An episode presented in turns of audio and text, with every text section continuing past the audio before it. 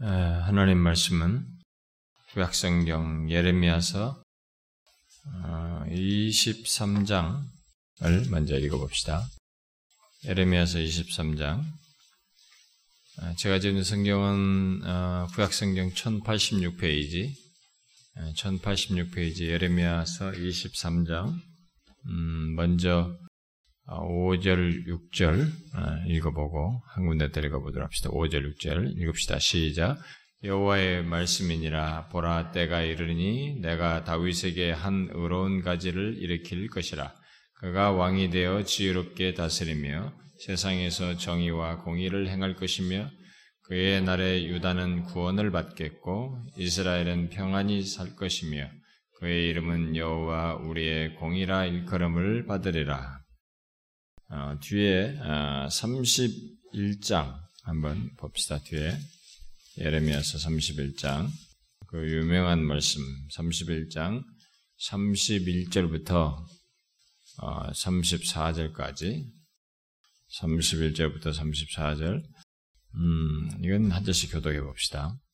여호와의 말씀이니라 보라 날이 이르리니 내가 이스라엘 집과 유다 집에 새 언약을 맺으리라 이 언약은 내가 그들의 조상들의 손을 잡고 애굽 땅에서 인도하여 내던 날에 맺은 것과 같지 아니할 것이 내가 그들의 남편이 되었어도 그들이 내 언약을 깨뜨렸습니다. 여호와의 말씀이니라.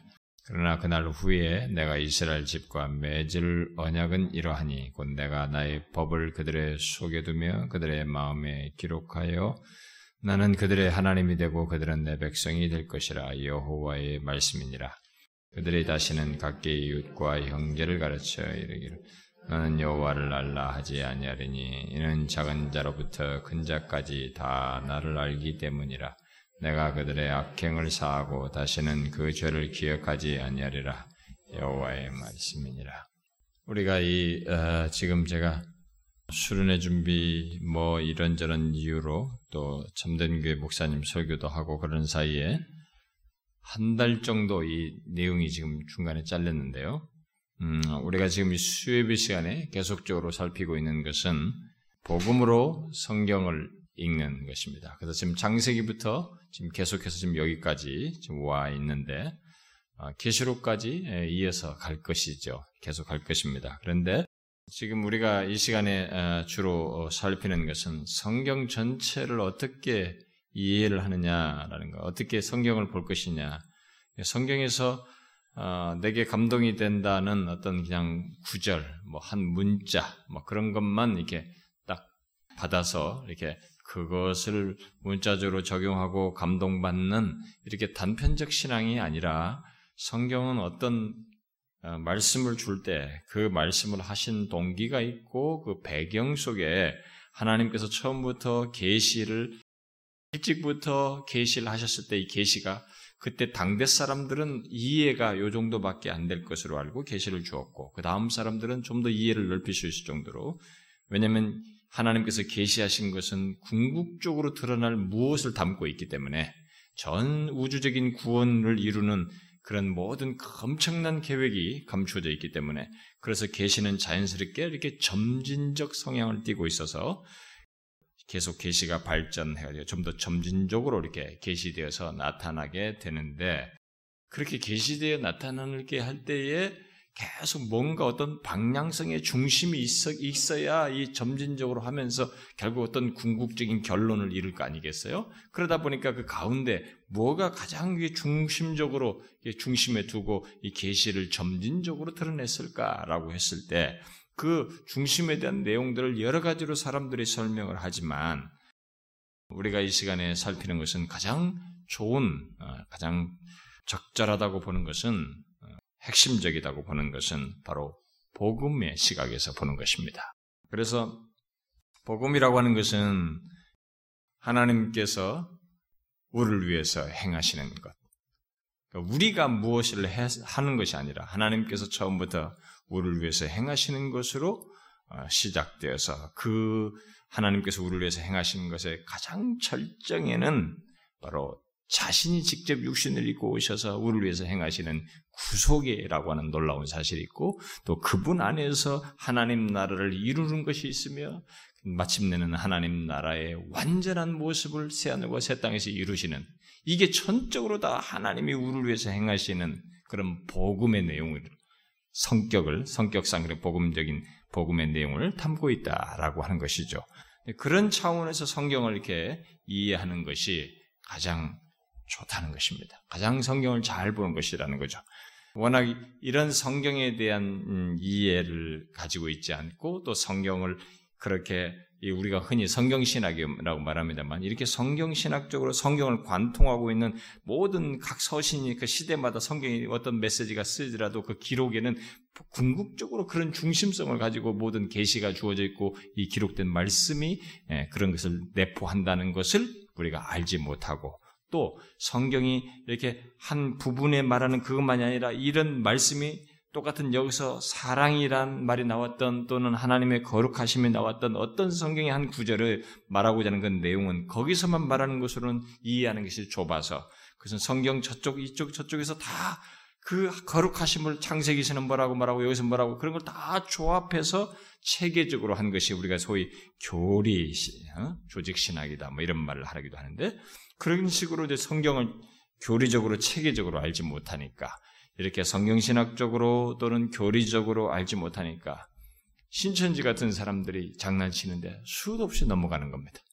오늘날 교인들이 뭐 그들이 바라는 게 문자풀이다, 뭐 단어풀이다, 뭐 성경을 뭐 아, 이쪽 저쪽 펴가면서 이 단어가 여기도 나와 있잖아, 이게 맞지 않냐, 뭐 전혀 문맥이도 맞지 않는 그런 내용들로 이게 가지고 이렇게 이 얘기를 하는데 그럼에도 불구하고 사람들이 어리석게도 그들의 그 말에 미혹되어서 넘어가는 어, 교회, 그러니까 교회를 다녔어도 이런 것에 대한 성경의 체계성을 가지고 있지 않기 때문에 이해가 없기 때문에 아, 그런 현상이 벌어지고 있죠. 그래서 어쨌든 우리는 제가 언제 또 다시 성경을 처음부터 끝까지 이렇게 개관적으로 관통하는 것을 할 수 있는 기회가 또 별로 없을 것 같고 또 한다 그러면은 만일 언약의 관점에서 한번 보는 일이라든가 뭐 이런 일은 별도로 또 할 수도 있을지 모르겠습니다만 또 하나님 나라는 지금 제가 말하는 것에서 부분적으로 설명하고 있기 때문에 어, 또 원한다면 하나님 나라의 입장에서 또 다시 한번 개관할 수 있는 길이 기회가 있을지 모르겠습니다만은 일단은 가장 중요한 것은 복음으로 있는 것이니까 이것을 먼저 알아놔야 된다라는 것입니다. 자, 그러면 이제 성경을 우리가 창세기부터 쭉 그 관점에서 쭉 읽어왔습니다. 여기까지 보아왔어요. 그래서 제가 여러분들에게 이 내용을 말할 때 어쩌면 처음에 제가 복음으로 성경 읽는 것이 성경을 통해서 우리가 성경을 통해서 하나님의 말씀을 통해서 유익을 얻고 은혜를 받고 그것으로 구원의 길, 신앙과 삶의 모든 것에 방향 제시를 받고 유익을 얻는 신자들로서는 기본적으로 이런 것을 알아야 되기 때문에 모든 교회 직분자들이나 청지기들은 빠지지 마시고 잘 나오십시오. 했더니만은 처음에는 좀 많이 나왔어요. 이 시간에 막 수요일에 많이 나와서 듣더니만 이게 인내를 못하는 거야. 어? 이런 것을 좀 머리를 좀 써야 되잖아요. 네? 주일 낮 예배도 한참 머리 써야 될 일이지만 뭐 저 그 거룩하심 얘기하고 이런 것들도 좀 어렵게 여길 수 있지만 이, 이 성경 시대들 말하는 이것도 좀 머리를 써야 하는 것인지 모르겠어요. 그러니까 이제 아무래도 금방 다가질 뭐 감동적인 무슨 표현, 뭐 하나님이 뭐 어쩌고 저쩌고 나를 위해서 뭘 행하시는 구체적인 어떤 좀 그런 내용들이 주가 되지 않고 한참 이해를 요하는 내용들이 있다 보니까 갈수록 사람들에게 좀 식어져 버린단 말이에요. 음, 뭐 세월이 지나도 뭐 어쨌든 무슨 일이 있든 변함없이 어? 수요일이든 금요일이든 다 항상 나오는 참 귀한 사람들도 많이 있지만, 예? 그래도 이게 벌써 이렇게 기울었단 말이에요. 그런 사람들이. 그게 좀 안타까운 거예요. 어? 항상 이 하나님의 말씀을 좀 단단한 것도 좀 먹으려고 해야 되고, 자기도 노력을 해서 자꾸 배우고 하려고 해야지. 수동적으로 가만히 있어서 느껴지는 거, 이렇게. 느껴지는 것을 자꾸 얻으려고 하니까, 신앙이 깊지가 않은 거야. 그러니까 수동성에 의해서 믿는 거지. 그러니까 뭔가 예화를 하나 하더라도 예화 하나 듣고 싹 기분이 좋아진 거예요. 제가 옛날에 어느 저쪽에 개포동에 살때 그 뭘 좀 카피 좀 하려고 그 상가 안에 그 복사집에 갔어요. 이거 문구집이에요. 문방구 문구 같은 거 팔면서 복사를 해주는 아저씨였어요. 아, 근데 그 양반이 평상시에 이게 제가 이게 자주 갔을 때 이렇게 인상이 별로 안, 뭐 그렇게 별로 이렇게 밝지 않았었어요. 어? 그런데 어느 날 가니까 뭐 얼굴이 굉장히 밝으면 코를 막 또, 와, 이게 너무 행복해 하는, 좋아하고 막, 어, 그러, 그러더라고요. 어, 그래서 왜 그러시나. 근데 뭐이 얘기를 하는 거예요. 옆에 사람하고 이 얘기하면서 막 또 나도 제 들으라고 하는 것 같더라고. 뭐 하나님이 너무 이렇게 참 우리를 위해서 어, 은혜로우시다고 뭐 그러면서 이번에 뭐 어떤 수련회인가 뭐 그런 교회에서 갔다 왔나 봐요. 어? 그때 여름에 가지고 거기서 이제 들은 한 예화가 이 사람을 사로잡았던 것 같아. 그 예화는 그 우리나라에서 한동안 그 번, 번역돼 가지고 많이 그 활용된 예화입니다. 그 바닷가에 모래자국 가다가 두 개 발자국이 있었는데 하나 발자국밖에 없더라 이게. 근데 하나 발자국 어디 갔는가 하나님 주님이 내가 널 업고 걸었다. 그 예화가 자기를 막 거의 막 사로잡은 것 같아요. 그 예화를 얘기하면서 하나님이 이러시고 너무 은혜롭다고 그 예화 하나에 사로잡혀 있는 거예요. 근데 이 예화가 나중에 효력을 다하면 어떻게 할까요? 네? 그렇게 수동적으로 느껴지는 자극되는 그런 감동에 의해서 신앙생활을 어떻게 하겠어요? 자꾸 예화나 어떤 얘기나 내게 수동적으로 와서 와닿는 그런 것에 하지 말고 우리가 하나님의 말씀을 깊이 알고 그것이 내 자신 안에서 끝없이 이렇게 솟아나는 음? 샘과 같이 나에게 힘을 주고 성경을 보는 데서 계속 그런 유익을 주어서 바른 길을 가게 하고 주님을 향한 어? 아는 지식에 더 욕구와 열망을 불러일으키는 그런 차원에서의 신앙생활로 나아가야죠. 아, 그래서 여러분들이 이 수협의 이런 성경, 복음으로 성경을 읽는 이런 내용을 어떤 뭐 감동적인 그런 어? 교훈적인 그런 것들이 서서 있지 않더라 좀 덜하더라도 이것을 체계적으로 좀 알려고 해야 됩니다. 아, 어쨌든 좀 잘 인내하고 끝까지 가면 좋겠어요. 아, 벌써 이게 시들어진 거 보니까 못내 아쉬워요. 오늘이 가보니까 28번째 시간인데 우리 친구 중에 누가 시리즈는 12번을 넘으면 안 된다고 사람은 12번 이내에 다 시들어져가지고 새로운 것을 기대한다고 저는 그거 뭐 반대예요. 어, 내가 여러분들의 기호를 맞추기 위해서 일곱 번짜리, 여섯 번째, 열두 번째로 잘라서 하고 싶지 않습니다. 하나님의 진리가 요구하면은 뭐, 백 번이라도 가는 거지. 응? 누가 실로는 언제 끝나냐는지, 뭐 나도 몰라요. 그 내년 끝날지. 언제 끝날지. 어, 가는 거죠. 끝까지 더 전할 말씀이 있으면. 자, 지금 이 내용을 잘 유념해 보세요. 어? 지금 우리가 아, 지금까지 어, 했던 내용들. 저는 이게 너무 놀랍습니다. 성경을 가만히 눈을 감고 창세기부터 계시록까지 쫙 훑어볼 때 복음의 시각으로 지금까지 전했던 것에 관점에서 쭉 연결시켜서 쭉 생각해 보면 너무 놀랍습니다. 이 성경의 기록은 하나님께서 우리를 위해서 행하신 것에 대한 기록이 은혜의 행적이라 가장 절망스러운 상황에서도 그것이 주된 내용으로서 쫙 중심을 뚫고 지나가는 것입니다. 그래서 마침내 계시록의 끝부분까지 이르러서 최종적인 것도 하나님에 의해서 행하신다고 하는 것을 아, 보게 되는 거죠. 이거 오늘 살피기 전에 그 지금 우리가 지금 제가 예레미야서를 읽었습니다만은 이거 이전에 우리가 왜 선지서로 지금 넘어온 거 아시죠? 우리가 사울, 다윗, 솔로몬까지 이 통일 왕국 시대에까지 이렇게 하나님께서 그, 그 시대 속에서 어, 나타내시고자 하는 어떤 복음의 내용들을 살폈습니다. 그런데 그 통일 왕국 이후에 구약의 나머지 부분들은 이제 왕들을 중심으로 하기보다는 이들이 좀 쇠퇴하고 타락하기 때문에 그 타락한 그들에 대한 주로 하나님께서 세운 자들을 통해서 전한 메시지인 게 서로 선지자들죠. 선지자들의 활동을 중심으로 해서 그 나머지 구약 부분을 살피는 것이 어, 좋다고 했습니다. 그러면서 포로로 잡혀가기 이전의 선지자들의 메시지와 활동을 어, 앞서서 살폈고 어, 지난 시간에 그래 살폈었죠. 어, 그래서 특별히 28세기 선지자들의 활동 속에서 그들의 메시지 속에 나타난 복음을 살폈습니다. 이제 이 시간은 마침내 이들이 그들의 경고를 넘어서서 이제 포로로 잡혀가게 된 포로 시기를 보내는 유다 백성들에게 아, 선자들이 전했던 그런 메시지를 메시지 안에서 곧 포로 시기의 선자들이 전한 메시지와 활동 속에서 복음과 연관된 내용들을 어, 살펴보도록 하겠습니다.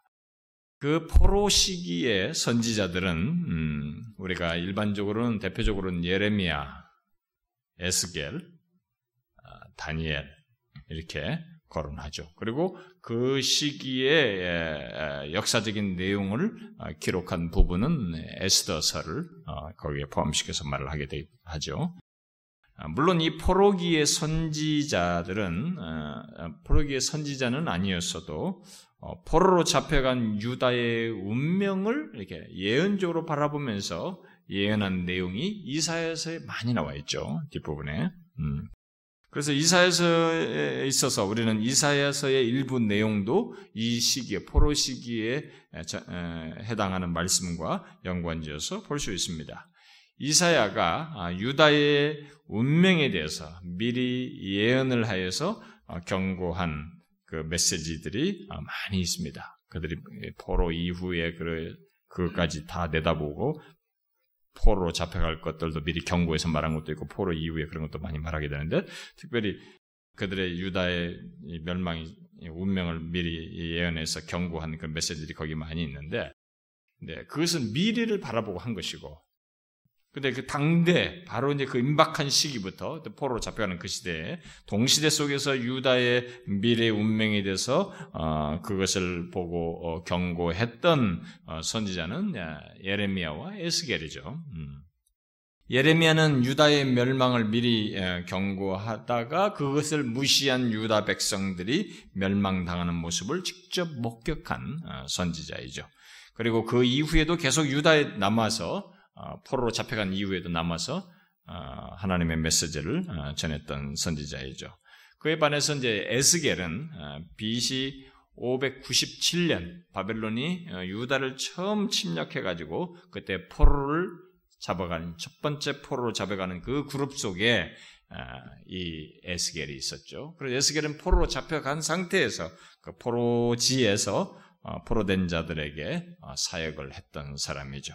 우리가 이 포로 시기의 선지자들의 메시지에서 어, 주목할 내용은 아, 물론 포로 이후의 선지자들, 곧 학개나 스가랴, 아, 말라기 같은 선지자들이 전한 메시지에서도 똑같이 주목할 내용입니다만은 우리가 이제 포로 이후의 선지자들로 이어서 이제 계속 살피겠습니다만은 그들의 메시지도 똑똑같이 주목해야 할 내용인데 일단 이 포로기의 선지자들이 선지자들의 메시지에서 우리가 주목할 내용은 그 선지자들이 바벨론 포로라고 하는 재앙스러운 경험을 거론을 하면서 그것을 들어서 하나님의 전 우주적인 그리고 최종적인 구원과 심판의 활동들을 크게 강조한다는 사실이에요. 아, 제가 지금 말한 걸 잘 이해하셔야 됩니다. 이 포로기의 선지자들과 그리고 포로 이후의 선지자들도 마찬가지예요. 이들이 이들의 메시지 속에 아, 우리가 뭐라고 뭐 경고를 하고 막 뭐 이런 얘기를 막 하는 데도 굉장히 많지만 그런 내용 속에서 우리가 주목해야 될 것은 이들이 바벨론 포로라고 하는 이 끔찍한 이스라엘의 경험을 가지고 그것을 들어서 하나님의 우주적인 구원과 심판 얘기를 꺼내요. 그걸 꺼내면서 그러면서 우주적이고 최종적인 그런 구원과 심판 활동을 강조합니다. 이들이 이 메시지를 우리가 놓치지 말아야 됩니다. 그런 메시지가 포로 시기 선지자들과 그 이후의 선지자들에게서 이어져서 증거되고 있는데 심지어 말라기를 끝으로 어, 구약의 계시가 멈추었음에도 불구하고 신약 시대까지 말라기 이후에 신약 시대 예수님이 오셔서 신약 시대가 되어서 신약 시대 어, 계시가 다시 신약 성경에 쓰여지기까지 우리가 이제 약 400년을 우리가 중간 시기다. 뭐 이렇게 말을 하는데 이 중간 시기 동안에 이스라엘 백성들 안에서 이제 계시가 없는 상태에서 막 이들이 그 세계 열강들의 막 침략과 노력 속에 억압 속에서 막 자신들이 생존하면서 여러 가지 군사적 운동, 무슨 운동, 뭐 이런 활동들을 하는데 그런 가운데 유대인들이 자꾸 뭐 이렇게 이상과 뭐 미래에 대한 이런 묵시라고 하는 것을 막 봐요. 그런 것들을 글로 씁니다. 예, 그래서 우리가 그것을 묵신문학이라고 말을 하는데 유대인들의 묵신문학이 이 계시가 끝나고 예수님이 다시 오신 신약 시대에 있기까지 400년 사이에 그런 것들을 많이 기록해요. 근데 이런 내용들이 사실 이런 묵시적인 내용들이 어디서 이미 있었냐, 이미 있었냐면은 우리가 알다시피 다니엘이 환상을 본 거 있잖아요. 다니엘의 환상이나 뭐 스가랴에 보면은 그런 환상들이 있죠. 이상들이. 그런 데서 나온 상징과 굉장한 그 비유적 어, 어떤 괴상한 비유적 표현들을 함께 아, 갖게 되죠. 아, 이렇게 해서 어쨌든 이 포로기 이후의 선자들을 포함한 포로기의 선자들의 기록에서 이제 우리가 주목할 내용은 자신들이 현재 경험하고 있는 바벨론 포로, 어? 바벨론 포로의 경험, 포로 이후 시대 사람들은 과거 경험으로서 포로를 바벨론 포로를 기억하죠. 포로에서 귀환한 사람들은 이제 자신들이 과거의 포로 경험 당했던 그것을 과거 경험을 얘기하는데 어쨌든 이 바벨론 포로 경험을 가지고 그것을 들어서 자꾸 미래의 기대를 얘기해요. 음? 우리가 선지서가 굉장히 많습니다. 이뭐 앞에 뭐 대선 지서로 우리 흔히 분량을 많다고 그래가지 이사야서부터 이사야, 에레미야 뭐 이거 쭉 나오잖아요. 에스겔, 다니엘 그다음에 막 호세아서부터 저 끝에까지 나오는 말라기까지 나오는 이 굉장히 많은 분량의 이사야 선지서들이 있습니다. 이런 기록을 남긴 선지자들은 우리가 지난번에 얘기했죠. 이 통일 왕국 이후에 어? 엘리야, 엘리사, 나단, 갓 이런 선지자들 이후에 기록을 하기 시작한 선지자들, 새로운 그룹의 집단을 이루어서 등장하는 선지자들 그룹이에요, 이들이. 그러니까 이들을, 이들을 통해서 구약의 나머지를 봐야 되는 거예요. 굉장히 방대한 분량이 나오는데. 그런데 이들의 내용에서 지금 이제 우리가 포로 이전의 선지자들은 지난번에 했고, 지금 포로기 선지자들부터 얘기하는 겁니다. 아마 다음 시간에 더 해야 될 것 같은데요.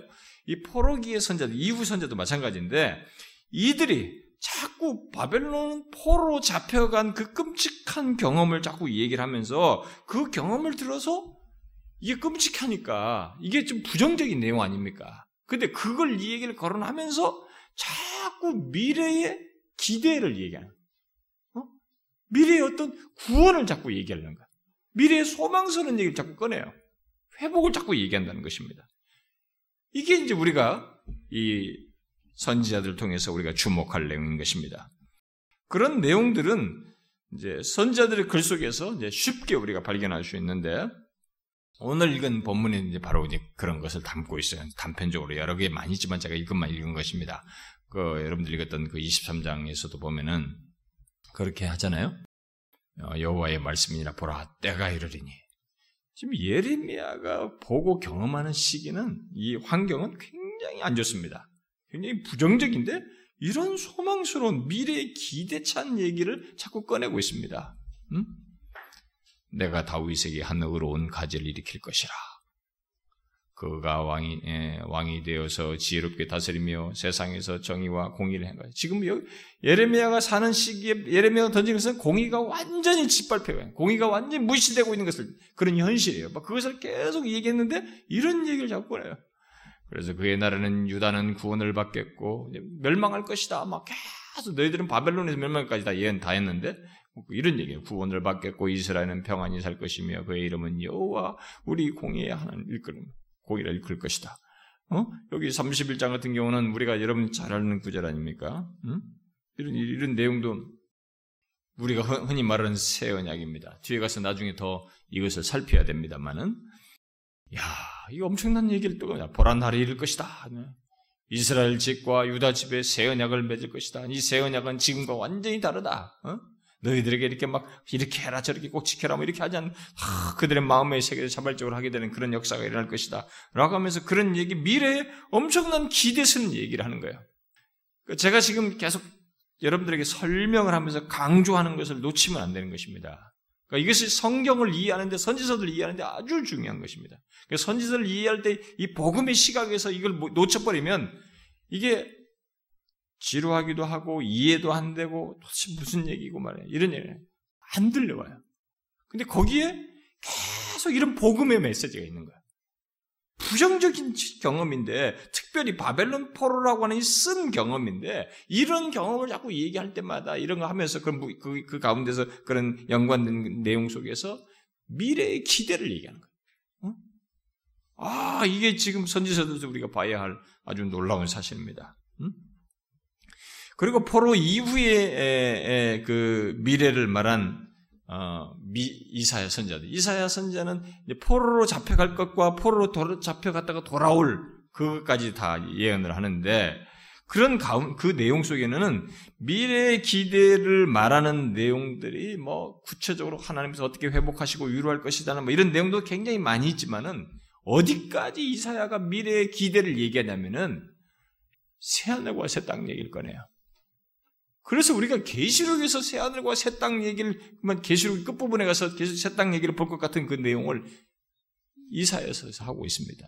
성년부는 저하고 이사야서를 계속 좀씩 해와서 다, 지난주로 다 끝냈기 때문에 기억을 할 거예요. 새 하늘과 새 땅 얘기를 이사야가 꺼냅니다. 그러니까 미래의 엄청난 얘기를 바라보는 거예요. 아니 그렇게 그들이 막 심판받고 뭐 어디가 당할 거라고 포로 잡혀갈 막 그런 것이 있을 거라고 얘기했는데 새 하늘과 새 땅 얘기를 꺼내고 있어요. 바벨론 포로라고 포로라는 이 재앙을 경험하고 있는데 그들에게 이 예레미야 같은 사람이나 이런 사람들은 이, 이 에스겔도 마찬가지 미래의 기대를 말하는 이런 일이 벌어지고 있어요. 도대체 이게 무슨 말이냐? 응? 당시 동시대 사람들의 입장에서 보면 예레미야나 에스겔 입장에서 보면은 아니 바벨론 포로의 이 끔찍한 재앙을 경험하는데 거기서 어떤 미래에 대한 어떤 소망스러운 얘기를 한다는 게 도대체 뭐냐? 그 무엇보다도 현재 시대가 끝나고 하나님 나라가 수립되는 새로운 시대가 올 것이라는 이제 그런 식의 내용이 나오게 되는데 결국 이런 내용 이런 내용은 우리가 이미 앞에서부터 보았던 대로 하나님의 구원의 패턴을 얘기하는 것입니다. 그러니까 이 선지자들이 그런 식의 얘기를 지금 우리가 이제 예레미야서를 한번 여러분들이 잘 읽어보면 알지만 예레미야는 처음부터 끝까지 우리를 마음을 무겁게 만듭니다. 일단 읽는 내용 자체가 표면적으로 지금 제가 말한 이런 것을 알지 못하고 읽으면 예레미야는 처음부터 끝까지 참 힘들어요. 근데 그런 환경과 그런 어, 동시대적인 포로 경험의 재앙을 얘기하면서 미래의 기대를 얘기한단 말이에요. 왜? 그게 도대체 뭐냐 이게? 응? 그것은 모두 우리가 지금까지 계속 그 앞에서부터 쭉 살펴왔던 하나님의 구원의 패턴에 따른 것이에요. 그러니까 현재 시대가 끝나고 하나님 나라가 수립되는 새로운 시대가 올 것이라는 하나님 나라를 비추면서 결국 그리스도 안에서 있게 될 것, 그리스도 안에서 완성될 종말까지 결국 이 복음을 얘기하는 것입니다. 이런 절망스러운 상황에서 복음을 얘기하는 거예요. 뭐요? 하나님께서 우리를 위해서 행하실 구원이 있다는 거예요. 역사가 흘러가고 있어요. 이들은 절 망을 경험하고 있습니다. 그런데 그 절망을 경험하는 그 자리에서 하나님께서 그들을 위해서 행하실 것이라고 하는 이 복음을 얘기하는 거야. 그러니까 성경의 역사 속에서 가장 침울한 순간을 지나는데 복음을 얘기하는 거지. 우리가 이것을 캐치하지 못하면요, 이걸 못 잡아내면은 이 성경을 이제 핵심을 놓치는 것이 되기도 하고 읽어서 이해하는데 상당히 어려움을 겪습니다. 포로기 이전의 선지자들의 메시지 속에서도 특히 이사야의 메시지 속에서도 분명히 드러났었지만은 포로기와 그 이후의 선자들의 메시지 속에서도 공통적으로 발견되는 내용이 바로 복음이에요. 뭐 이사야서 같은 경우는 여호와의 종인 뭐 예수 그리스도 안에서의 막 그런 회복부터 얘기해가지고 다 얘기합니다만은 궁극적으로 하나님께서 그들을 위해서 행하실 것이라고 하는 그런 복음의 내용을 담고 있습니다. 곧 바벨론 포로라는 재앙과 저주를 들어서 현재 시대가 끝나고 하나님 나라가 수립되는 새 시대가 올 것이라는 복음의 메시지를 이들의 이런 내용들 속에 선자들의 메시지 속에서 다 발견할 수 있다는 것입니다. 선자들의 메시지 속에서 심지어 예수 그리스도 안에서 나타날 하나님 나라를 넘어서서 전체 창조 세계가 새롭게 되어서 완성될 하나님 나라, 새하늘과 새 땅까지 내포하여서 말을 하고 있어요. 우리는 선지서들을 읽을 때 이제 주목해서 놓치지 말아야 할 것이 바로 그런 내용이에요. 죄로 인해서 심판받고 바벨론 포로로 잡혀가는 그 어두운 내용들과 또 포로로 잡혀간 상태에서도 별로 달라지지 않는 이스라엘 백성들과 모습 이스라엘 백성들에 대한 어떤 그 기록들을 넘어서서 모든 선자들이 계속 하나님의 구원의 패턴을 확신하고 상기하면서 미래에 있을 하나님에 의한 구원, 미래의 기대죠.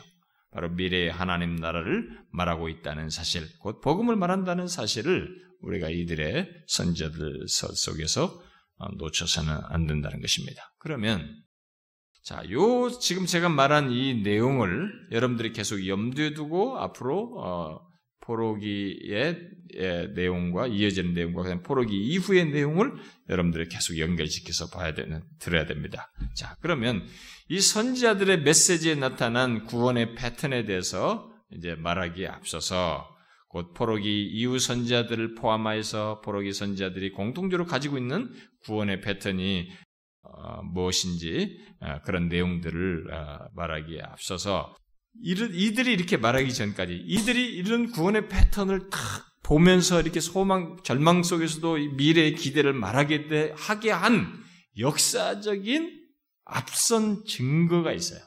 하나님께서 그렇게 해오신 앞서서 보여주신 구원의 패턴이 있어요.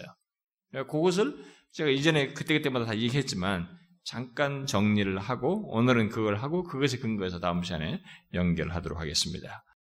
자, 그걸 이해하기 위해서는 우리가 하나님께서 이제 아브라함을 아브라함으로부터 시작한 이스라엘 역사 속에서 음, 그들을 위해서 행하신 것을 어, 구원하시는 구원의 패턴에 해당하는 일을 행하신 것을 주목해 봐야 됩니다.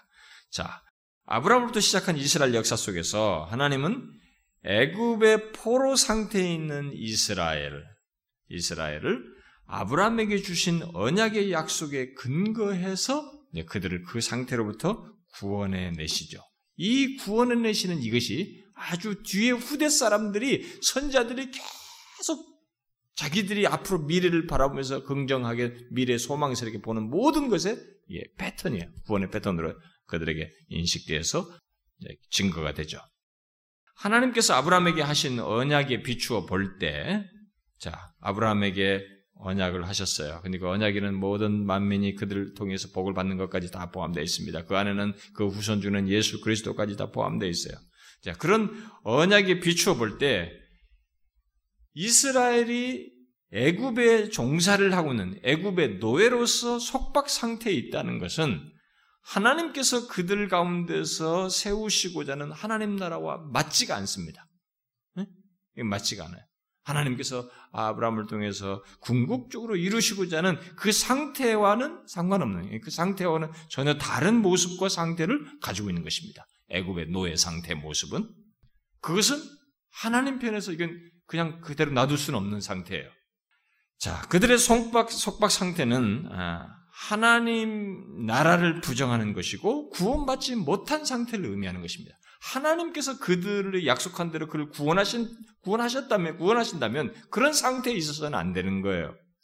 그래서 하나님께서는 자신의 크신 권능으로 자기 백성을 그 포로 상태에서 벗어나서 자유로운 상태, 그야말로 새로운 상태에 있게 하십니다.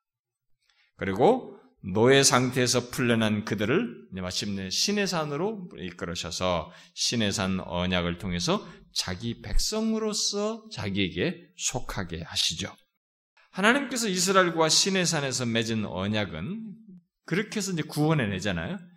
이 신의 산 언약을 맺은 걸 통해서 하나님이 구원하신다라고 했을 때 이 구원이라는 의미가 단순히 속박에서 풀려나는 것 정도를 말하는 것이 아니고 하나님과의 교제 속에서 너희들에게 지금 언약을 맺으면서 말을 하는 것, 내용을 너희들에게 주는 것과 같이 하나님과의 교제 안에서 정상화되는 것, 하나님과 정상적인 관계를 갖는 것이 구원의 의미다라고 하는 것을 거기서 이제 보여주는 것이, 증거해 주는 것입니다. 아, 이것은 우리들에게도 똑같이 적용됩니다. 하나님께서 우리를 구원하시다. 아, 나를 죄에서 구원하셨대. 난 천국 가게 해주셨대. 구원은 그 어디서 속박에서 풀려나게 했고 죄에서 벗어나겠다는 그 자체가 의미가 있는 게 아니에요. 그, 그것이 전부가 아니에요. 그 정도가 아니라 하나님과의 그렇게 구원하신 하나님과의 교제 안에서 이제 온전한 모습 있잖아요. 하나님과의 교제 안에서 정상적인 가져야 할 모습 있잖아요. 그렇게 이끌기 위해서 우리를 구원하시는 것이지, 그냥 천국 가게 하는 내 자신이 얻고자 하는 유익을 얻게 해주신 것 안에서 구원의 의미를 말하는 것이 아닙니다. 그래서 어떤 사람들은 아, 나는 천국 가고 뭐 구원받고 막 그러니까 이렇게 계속 그 물리 물리 뭐랄까 이게 어? 물질주의적이고 이렇게 어, 기복적인 그런 차원에서 자꾸 구원관을 생각해요. 그러면 구원은 자기가 진짜로 구원 얘기를 꺼내려면 하나님과 친밀한 교제로 나아가는 것이 반드시 있어야 돼. 그분의 뜻이 나의 뜻이 되고 내가 그분의 뜻을 존중하고 하나님과 나 사이의 이 교감이 굉장히 중요한 부분으로 자연스러운 삶의 전부가 되는 부분으로 나타나야 돼요. 이것을 완전하게 갖도록 하기 위해서 새하늘과 새 땅으로까지 끌어당기기 때문에 이것이 구원받았다고 하면은 어, 이 세상이 옛생활을 버리고 죄에서 구원받았다고 한다면 이것이 이제 그 사람에서 아주 중요한 부분을 차지해야 하는 것입니다. 그것을 선언하신 거예요. 신의 산 언약에서. 어? 그래서 언약을 맺으시고 많은 계명도 주시면서 바로 하나님과의 교제 안에서 정상화되는 것 이것을 말한 것입니다. 그런데 그 구원받은 자의 삶은 어디서 더 누리겠어요? 약속의 땅에 들어가서 하나님의 대리 통치자 아래서 나라를 수립함으로써 그 모양을 갖추게 되겠죠. 음? 그래서 이제 그쪽으로 가난 땅으로 약속의 땅으로 이끌 것입니다. 자, 이런 사실을 통해서 구원은 결국 어떤 의미겠어요? 속박에서 벗어나서 하나님 나라에 들어가는 것, 하나님의 통치를 받는 영역, 하나님의 통치를 받는 상태에 있게 되는 것, 그래서 그 가운데서 하나님과 교통하고 교제하는 것, 이것이 바로 구원이라는 것이죠. 그 이스라엘 백성들을 아, 애굽에서부터 노예 상태에서 구출해내서 이렇게 언약을 맺으시고 가나안 땅에 들어가는 이 모든 작업을 통해서 구원이라는 것이 바로 이런 것이다. 라고 하는 것을 보여주신 것입니다. 이게 이제 구원의 뒤에서 모든 선지자들과 이런 사람들이 이 패턴에 근거해서 구원을 꺼내는 것입니다. 다 미래다. 하나님이 이 패턴을 따라서 우리를 구원하신다. 그리고 신약에 와서 죄와 허물로 죽었던 우리를 그리스도 안에서 구출하시고 이것도 같은 패턴이에요. 이것을 주도하시는 분이 하나님이시는 거예요. 그래서 성경의 전체가 복음적인 내용을 담고 있는 것입니다. 인간이 무엇을 해내서 어떤 일이 이루는 것이 아니라 계속적으로 처음부터 끝까지 하나님이 하시는 거예요. 하나님의 은혜로 하나님께서 아무것도 없이 우상 속으로 살고 있는 그에게 아브라함에게 찾아가신 것, 주권으로 찾아가신 것. 그래서 스스 먼저 가셔서 언약을 맺으신 것. 이렇게. 그래서 은혜로 다가신 것. 하나님 편에서 행하신 것에 의해서 된다고 하는 것을 보여주신 것이죠. 어쨌든 지금 제가 말한 이것이 이제 선지자들이 계속 그 절망스러운 상황에서도 미래의 기대를 가질 수 있었던 그것이 어디에 연결되어 있느냐면 바로 이렇게 하셨던 구원, 하나님의 구원이 무엇인지를 드러내셨던 이 사실에 근거한 것입니다. 이 구원의 패턴에 따른 것이죠. 하나님께서 아브라함과 맺은 언약이 이스라엘의 구원의 전 과정의 배경이라면 그러한 하나님의 언약의 배경에는 어디까지 포함되냐면 창조계에 대한 하나님의 열심까지 포함되는 것입니다. 그래서 인간의 타락으로 말미암아서 함께 타락한 창조계를 인간의 구원과 함께 회복하는 것을 어, 내포하기 때문에 그것까지 포함돼요. 그래서 이들이 미래에 대한 이 얘기를 하면서 하나님께서 창조계까지 타락으로 해서 다 무너진 창조계까지 하나님께서 회복시키는 어? 새롭게 하시는 것을 이 얘기를 합니다. 그래서 나중에 새 하늘과 새 땅이 창조계까지 다 회복되는 것이죠. 이미 예수 그리스도 안에서부터 그런 모든 것을 이루시고 근거를 하시지만 최종적으로 거기까지 이르는 것입니다. 이 구원의 패턴이 새하늘과 새 땅까지 계속 이어져 가요. 그래서 구속과 구원은 인간을 포함하여서 모든 타락한 창조계에 영향을 미치는 어, 회복의 과정입니다. 이러면서 과거 이스라엘이 애굽에서 포로 상태에 있었다는 것은 에덴 동산에서 경험한 바를 통해서 알 수 있듯이 죄악 속으로 떨어져 버리는 것과 또 하나님 나라부터 쫓겨난 것의 실제를 강조해주는 하나의 역사적인 경험이라고 할 수 있습니다. 제가 말은 무슨 말인지 알겠죠? 그러니까 이 포로 상태에 있는 애굽에서 포로 상태에 있는 것 이것은 마치 에덴에서 경험처럼 죄에서 떨어진 것과 같고 하나님으로부터 쫓겨난 것에 어떤 그런 모습에 해당하는 것을 역사적으로 경험한 것이라고 볼 수 있는 것입니다. 그렇다면 반대로 애굽의 포로 상태로부터 이제 구출되어서 적과 꿀이 흐르는 땅인 약속의 땅으로 구속된다는 것은 뭐예요? 다시 에덴으로 회복된다는 것을 아, 뜻하는 것이죠. 예, 그런 패턴을 이제 예, 같이 갖는 것이죠. 뒤에 그 약속의 땅에 다윗이 가진 왕직은 예, 다윗이 가지고 있는 하나님의 대리자로서 갖는 그 다윗의 왕직은 하나님께서 에덴에서 아담에게 주신 다스림 또는 통치권을 기억나게 하는 것입니다. 그래서 이게 음, 계속되고 있는 거죠.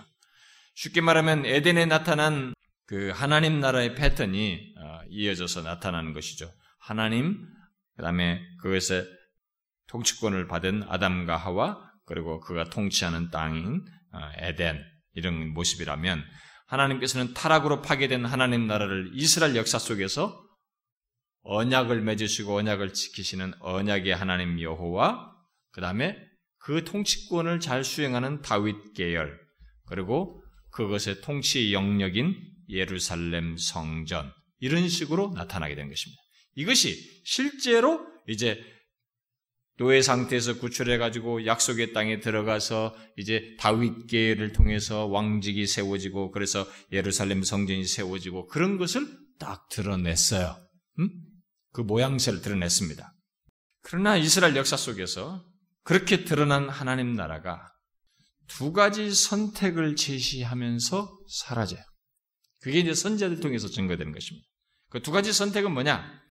하나님의 약속을 하나님의 약속을 참되지 않은 것으로 여겨서 거절하든지 아니면 하나님의 말씀에 따라서 장차 그것들이 성취될 것을 확고히 믿든지 이 두 가지의 선택을 남기고 그것이 이스라엘 역사 속에서 사라지게 되죠. 실제로 막 성전도 무너지기도 하고요. 그래서 포로 이후의 선지자들을 포함한 포로기 선지자들은 비록 하나님께서 다윗 왕조를 통해서 보여준 하나님 나라가 사라졌지만 하나님께서 아브라함에게 하신 언약 안에서 드러내신 구원의 패턴을 알았기 때문에 미래의 기대를 말하면서 바로 이 두 가지 선택을 백성들에게 제시하는 것입니다. 하나님께서 궁극적으로 이 자신이 두신 구원의 패턴을 따라서 더 온전한 하나님 나라를 이루실 것을 이 약속을 믿고 그 하나님을 신뢰할 것이냐? 아니면 이것을 무시할 것인가? 이 두 가지 질문을 선택을 남겨놓고 선자들이 얘기하죠. 두 가지 선택을. 비록 예루살렘이 어, 멸망되고 바벨론의 포로가 되는 경험을 하고 있지만 하나님은 그 상태는 하나님 나라를 부정하는 것이기 때문에 똑같이 아까 애굽의 노예 상태와 똑같은 것이에요. 그래서 여기서도 끝나지 않아요. 그들의 노예 상태는 바벨론 포로 상태는 하나님 나라를 부정하는 것이기 때문에 과거에 애굽의 포로 상태에서 구출해 내시고 또 언약 규정을 주어서 하나님과의 교제 안에서 정상화되어서 구원받은 자의 삶을 말씀하시고 또 마침내 가나안으로 들어가서 소유하게 하시고 또 다윗을 통해서 다스리고 성전과 예루살렘을 두어서 하나님과 복된 관계 교제를 갖도록 하신 그 구원의 패턴을 미래에도 너희들이 지금 포로 상태에 있지만 미래에도 그것을 나타내실 것이다 라고 하는 것을 이 선지자들이 말하는 것이에요. 그래서 이 선지자들이 포로기 선지자들이 아이 도대체 이게 미래가 이게 안 보이는데 그 동일한 구원의 패턴을 이들에게 얘기를 하면서 미래에 하나님께서 너희들을 구출해낼 것이다. 그것을 그들에게 증거하는 것입니다. 바벨론 포로 생활은 이스라엘 백성들의 본래적인 상태가 아니에요.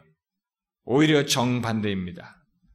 그러므로 이사야가 아, 이사야서 63장에서 주의 다스림을 받지 못하는 것 같은 상태를 비정상적인 것으로 여기면서 하나님의 백성의 본래 모습과 상태를 하나님께 탄원적인 탄원적으로 어, 구하는 것을 우리가 보게 되죠. 그러니까 이사야가 63장에서 그렇게 어, 자신들의 모습에 이게 정상적이다고 아니라고 하면서 하나님 앞에 구할 때그 구하는 것에 이 사람의 심중에 있는 게 뭐냐면 그 계시적인 그 내용으로서 자신 안에 있는 것이 뭐냐면은 하나님의 구원의 패턴에 대한 확고한 것이. 하나님은 자기 백성들을 노예 상태로 두는 것을 정상적으로 여기지 않는다는 것이. 이전에 보여줬던 것처럼 거기서 구출해내어서 하나님과 온전한 관계를 가지고 하나님의 통치 아래 있는 것을 하나님이 본래 뜻하고 있다는 것이지. 그래서 이사에서 그렇게 말하잖아요. 주의 거룩한 백성이 땅을 차지한 지 오래지 아니하여서 우리의 원수가 주의 성소를 유린하여 싸우니 우리는 주의 다스림을 받지 못하는 자 같으며 주의 이름으로 일컬음을 받지 못하는 자 같이 되었나이다. 원하건대 주는 하늘을 가르고 강림하소서. 이렇게 말하는 것입니다. 이게 이사야가 확신하고 있는 것입니다. 지금 그거예요. 이전부터 하나님께서 자기 백성들에게 보여준 구원의 패턴이에요. 어?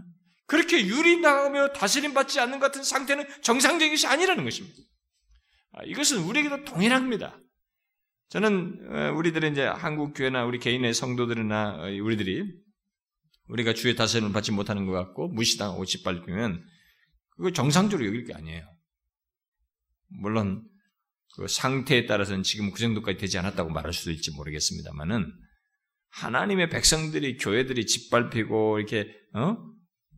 속박당하는 것 같은 그런 상태는 그건 정상이 아니에요. 선지자들은 이것을 확신하고 있었습니다. 아, 예레미야처럼 부정적인 현실을 많이 보고 끔찍한 현장, 특별히 바벨론에 의해서 성전이 막 처절하게 무너지고 부서지는 것을 목격한 선지자는 없어요. 에스겔도 첫 번째 포로로 갔기 때문에 이 환경을 못 봤습니다. 우리가 에레미야 애가를 보면 잘 압니다. 에레미야 애가를 보면 에레미야가 거의 실신한 사람처럼 그런 고통을 겪죠. 막 몸에서 담즙이 나올 정도로 어?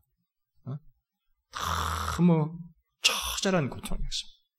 아, 귀부인들이 다 얼굴이 숫더미가처럼 돼버리고 그렇게 비참하게 죽어 있는 모습도 사람들이 막 장사를 지내지 않는 그런 현실 뭐 이런 걸 보면서 막 너무너무 슬퍼하는 내용을 보면 그러니까 아마 선지자들 중에 예레미야처럼 그 비극스러운 본 것을 본 선지자는 없어요. 절망, 슬픔, 막막함, 무너진 성이 다시 세워질 수 있겠는가? 그 화려하고 아름다운 성전이 다 박살을 났으니까 도저히 미래의 긍정을 생각할 수 없는 누가 와서 포로 잡혀간 장정들은 다 잡혀갔고 여기는 그냥 어린아이들과 여자들만 남아있는 상태에서 누가 이것을 일으켜? 미래를 보면 도저히 소망이 안 생깁니다. 그럴 가능성도 없어 보여요. 그러나 오늘 읽어본 말씀, 오늘 읽은 말씀 보세요. 너무 뜻밖의 얘기가 나오는 것입니다. 그 처절한 것을 경험한 이런 사람들이 그런 걸 보는 그런 걸 예언을 한 그 사람이 새로운 날이 이를 것을 말하고 있습니다. 미래의 소망을 말하면서 더 놀라운 미래가 도래할 것이라고 얘기하고 있어요. 에스겔 선지자도 에스겔서 36장에서 황폐해 보이던 황폐한 땅이 에덴 동산까지 될 것을 보면서 이 얘기를 합니다. 포로 잡혀간 사람이 그 포로 잡혀간 그 사람들의 실상을 보면서 어? 노예로 와 있는 자기들의 모습을 보면서 미래 그런 얘기를 해요. 자, 이게 다 뭡니까? 이 모든 것이. 무조건 하나님께서 야, 이렇게 할 것이라고 말했기 때문에 단순히 그것을 입술로 반복하는 것이겠어요? 아닙니다. 이 선지자들의 중심에 이게 있는 거예요. 하나님께서 가지고 계신 구원의 방식에 대한 믿음이 있는 것입니다. 그 이해를 가지고 있는 것이죠. 하나님은 자기 백성이 포로 상태에 있는 것을 정상적으로 여기지 않는다는 것입니다. 따라서 하나님은 구원하실 것이라는 거죠. 아니, 단순히 구원하시는 것에서 끝나지 않는다는 것입니다. 그냥 구원하는 것이 목적이 아니고 하나님의 다스림을 받으며 하나님과 복된 관계를 갖는 것을 원하신다는 것입니다. 심지어 하나님은 그것을 아무런 방해도 받지 않고 영원히 갖기를 원하시는 분이십니다. 그러니까 이들에게 미래의 기대의 소망을 얘기했을 때 그것은 하나님의 다스림을 온전히 받는 것, 그런 것이 가능하게 된 죄로부터까지 모든 것에서 구원을 얻는 그래서 자유롭게 자원해서 하나님을 섬기고 하나님의 다스림과 통치를 받는 그리스도 안에서 이루어진 새 언약의 놀라운 것도 얘기하지만 그것만이 아니에요. 아예 아무런 방해도 받지 않고 영원히 하나님의 다스림 안에서 하나님과 교통하는 그 세계까지 얘기해버리는 것입니다. 새 하늘과 새 땅을 얘기하는 거지. 하나님은 자기 백성들과 그렇게 방해받지 않고 어떤 것을 방해받지 않고 하나님과 그 백성들 사이에 온전한 교제와 교통을 갖는 것을 원하시는 것입니다. 그러니까 이 포로 상태는 정상이 아니래요. 너희들이 바벨론 포로에 있는 것은 정상이 아니라는 것이. 우리가 선지서를 읽을 때, 와, 하나님의 전망이 있죠. 이런 전망. 복음의 전망을 가지고 보면은 놀랍습니다. 어디에 우리 시선이 싹 빨려 들어가냐면, 그렇게 하시는 하나님께 빨려 들어가요. 자, 보세요. 그렇게 죄짓지하고 너희들 심판당한다. 경고하고 권면해도 말 안 들었어요. 참, 그냥 포로 잡혀갔습니다. 그 스스로 어떻게 하지 못하는 이들의 절망밖에 안 보입니다. 그런데 하나님이 이렇게 이런 얘기를 하십니다. 이게 다 도대체 누가 하시겠다는 거지? 응? 앞으로 그런 이 선자들이 말하는 이 미래의 기대스러운 얘기를 구원을 도대체 누가 하신다는 것이네. 이들이 스스로 할 수가 없습니다. 하나님이 하시는 것이에요. 그래서 이 선자들의 모든 메시지 속에 이 복음이 확 흘러가고 있는 것이지. 우리의 구원에도 마찬가지입니다. 이것은 이스라엘의 구원 역사에서 나타내 보이신 것이고 선제를 통해서 증거된 내용입니다만은 우리의 구원에도 또 우리의 삶에서도 동일하게 적용되는 것입니다. 하나님이 하시는 것이죠. 그래서 제가 성경을 알면 알수록 성경의 교리를 더 정확히 알고 또 말하면 말할수록 말하지 않을 수 없는 한 가지가 있어요. 이게 누구가 너와 나를 나누자는 게 아니고 정확하게 성경이 말하는 강조점을 성경이 말하는 사실을 강조하기 위해서입니다. 이게 뭐냐면은 성경의 모든 것과 기독교의 모든 진리는 복음의 이 핵심적인 메시지를 기본적으로 가지고 그것이 신앙과 삶의 모든 것을 설명할 수 있는 근거입니다. 다시 말해서 인간의 노력과 내가 무엇을 함으로써 이 구원과 앞으로의 미래의 어떤 결과물을 이룰 것이라고 생각하는 것은 기독교에서 빵점짜리 사상이에요. 잘못된 가르침이에요. 그러나 제가 이렇게 말을 해도 기독교의 큰 주류가 그쪽으로 흘러가고 있는 것이에요. 한 주류가. 그래도 구원을 위해서 뭐 가톨릭을 유시해서 개신교안이 말미니우스나 뭐 이런 사람들도 다뭐 옛날에 펠라기우스부터 이 사람들이 쭉 라인이 지금까지 있듯이 이들이 계속 이렇게 하시는 하나님, 이 하나님을 이렇게 온전히 못 봐요. 그 하나님을 거기에 기여하는 인간의 입장을 자꾸 삽입을 하려고 해요. 물론 이게 있어요. 이런 내용을 미래의 전망을 얘기하면서 하나님께서 구원을 패턴을 이렇게 하신 것을 기억하고 이런 구원의 미래의 기대를 얘기하면서 앞에서 말한 것처럼 선지자들이 두 가지 선택을 이들에게 얘기를 하죠. 하나는 뭐예요? 하나님의 은혜의 열심으로 약속을 이루실 것을 믿을 것인가? 아니면 그 약속을 비현실적으로 여기면서 무시하거나 거절할 것인가? 라고 하는 그들의 반응에 대해서 남겨진 두 가지 선택이 있다는 것을 얘기를 합니다. 자, 그렇다고 해서 지금 이렇게 조건이 안 되는 이렇게 이 모든 것을 주도하시는 하나님, 그분에 의해서 된 것을 삭감해 가지고 내가 어떤 것에 기여해서 구원을 이루고 나의 삶의 여정에 최종적인 결론에 이를 것이라고 말할 수 있느냐 이게 아니거든요. 그런데 여기 이 부분을 놓지를 못해요. 사람들이 이것을 자꾸 붙잡습니다. 여러분 보세요. 이 선지자들의 메시지 속에 계속 이들이 집요하게 강조하는 것은 하나님이 하시고 있는 것이 자기 백성을 위하여 구원하시는 것입니다. 마치 노예 상태, 이집트 노예 상태에서 그렇게 구원을 이루셨던 것과 동일한 방식으로 포로 있는 너희들을 구원해 내셔서 하나님께서 하나님 나라에 들어가게 하신다. 그분의 통치 아래 있게 하신다. 그분과 온전한 교제 가운데 있게 하신다는 것입니다. 이것이 성경에 흐르고 있는 이 선지서들 속에서 흐르고 있는 아주 중요한 복음의 내용인 것입니다. 이 복음의 내용에 대해서 우리에게 요구되는 것은 이렇게 하시는 하나님을 믿는 것입니다. 그렇게 하시고 미래에 그렇게 성취하실 하나님을 그 약속을 믿고 신뢰하는 것입니다. 이게 기회예요? 그분을 믿는 것이 내가 기여하는 것입니까? 그건 기여가 아니에요. 지금까지 전체 내용이 없이는 가능치도 않는 것입니다. 우리는 믿음도 선물이라고 한 것처럼 믿음을 공로로 얘기하지 않습니다. 성경에 나와 있는 이런 선자를 통해서 전해지는 메시지를 여러분 자신에게도 한번 비추어 보십시오. 우리의 삶에 하나님께서 행하신 것에 의해서 여러분과 저는 이 자리에 있게 됐습니다.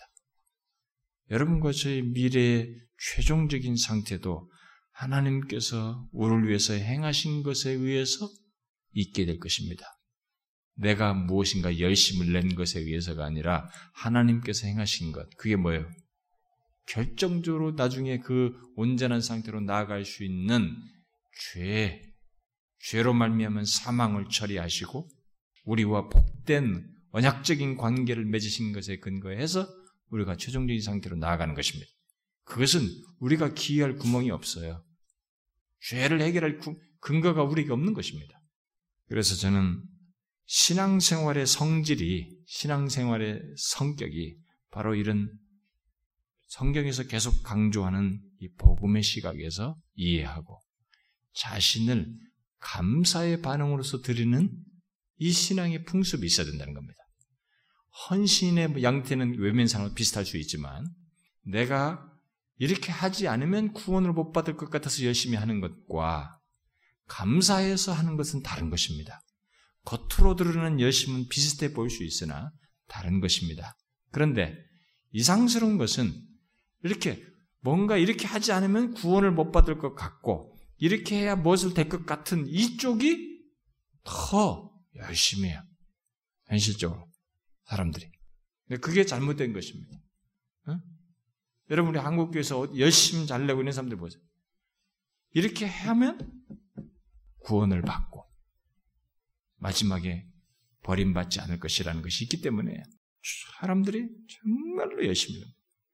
그러면 불교와 다를 바가 없는 것입니다. 정말 불교와 다를 바 없는 것이. 내가 쌓는 무엇을 하니? 기독교는 하나님께서 이루신 것에 대한 반응으로 감사로서 하는 것입니다. 여기서 우리 자신들의 헌신인의 봉산의 섬김인의 거룩한 삶인의 하는 이런 것들이 어디에서 기인해서 하고 있는지를 살펴야 됩니다. 여러분, 이 자리에 왜 나왔습니까? 여러분, 왜 예배를 하십니까? 여러분들은 왜 시간을 들이며 헌금을 드리고 맡겨진 일을 감당하고 뭔가 복음을 전하려고 열심을 내고 이것저것에 여러분들 자신들의 시간을 드립니까? 잘 보세요. 하나님께서 여러분을 위해서 내가 아무것도 할 수 없는 그 부분을 하나님께서 나를 위해서 행하셨고 그것에 근거해서 우리를 자신과 아무런 방해받지 않을 온전한 상태에서 온전한 교제를 갖도록 하기 위해서 이끄실 그 하나님 때문에 그분이 행하신 것에 근거해서 감사해서 여러분들이 그렇게 하십니까? 아니면 이렇게라도 하지 않으면 구원을 못 받을 것 같아서 그래요? 후자는 잘못 믿는 것입니다. 그런 식으로 믿는 사람이 현실에 많지만은 일단 성경이 근거해서 보면 그건 잘못 믿는 거예요. 위험한 것입니다. 감사해서 믿어야 됩니다. 감사해서 모든 것을 행해야 됩니다. 이걸 꼭 확인하셔야 됩니다. 이건 우리의 마지막 운명을 아주 확 갈라놓을 수도 있습니다. 전자와 후자 사이에는 큰 차이가 있습니다. 무슨 차이가 있어요? 중심의 차이가 있어요. 감사해서 하는 사람은 하나님이 중심, 하나님의 뜻이 중심이에요. 그러나 구원을 못 받을 것 같은 거기에는 자기가 중심이 될 수밖에 없습니다. 그건 마지막에 모른다고 하는 말을 들을 수밖에 없어요. 선지자들의 이 전망을 잘 보십시오. 하나님은 마지막 최후까지 이렇게 하십니다. 자신이 이 모든 일을 이루심으로써 진짜 우리가 영원토록 노래할 내용 중에 하나가 모든 것이 주의 은혜라고 하는 것이 하나님께서 처음부터 끝까지 나를 위해서 우리를 위해서 행하신 것 때문에 이 자리에 있다는 것을 깊이 통감하면서 내 전 영혼 깊숙이서 우러나오는 감사, 진실한 감사의 반응으로 하나님을 찬양하게 된다는 것입니다.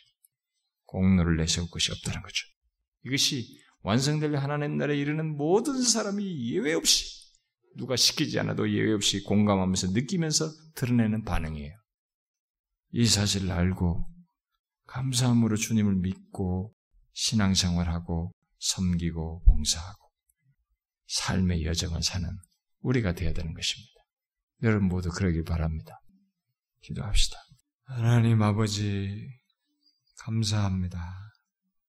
하나님이 역사 속에서 자신의 행실을 통해서 계시해 주신 바로 구원의 방식이 그 후대의 선자들이 굳건히 믿었고 그렇게 하실 하나님을 자기 백성들과 연관지어서 보며 확신 있게 미래에 대한 소망을 가지고 기대를 품고 얘기했던 것처럼 참 우리의 장래에도 그렇게 구원을 이루실 하나님을 믿고 주께 대한 감사의 마음으로 우리의 삶을 살며 맡겨진 일을 감당하고 주의 뜻을 쫓아 행하는 저희들 되게 하여 주옵소서. 주께서 그렇게 구원을 이루실 것을 가볍게 여기거나 그렇게 약속을 이루실 하나님을 무시하는 일이 없게 하여 주시고 진실함으로 끝까지 그 하나님 자기 백성들에 대해서 그렇게 구원의 방식을 따라 구원하실 것을 믿고 신앙 지켜 살아가는 저희들 되게 하여 주옵소서. 예수 그리스도의 이름으로 기도하옵나이다. 아멘.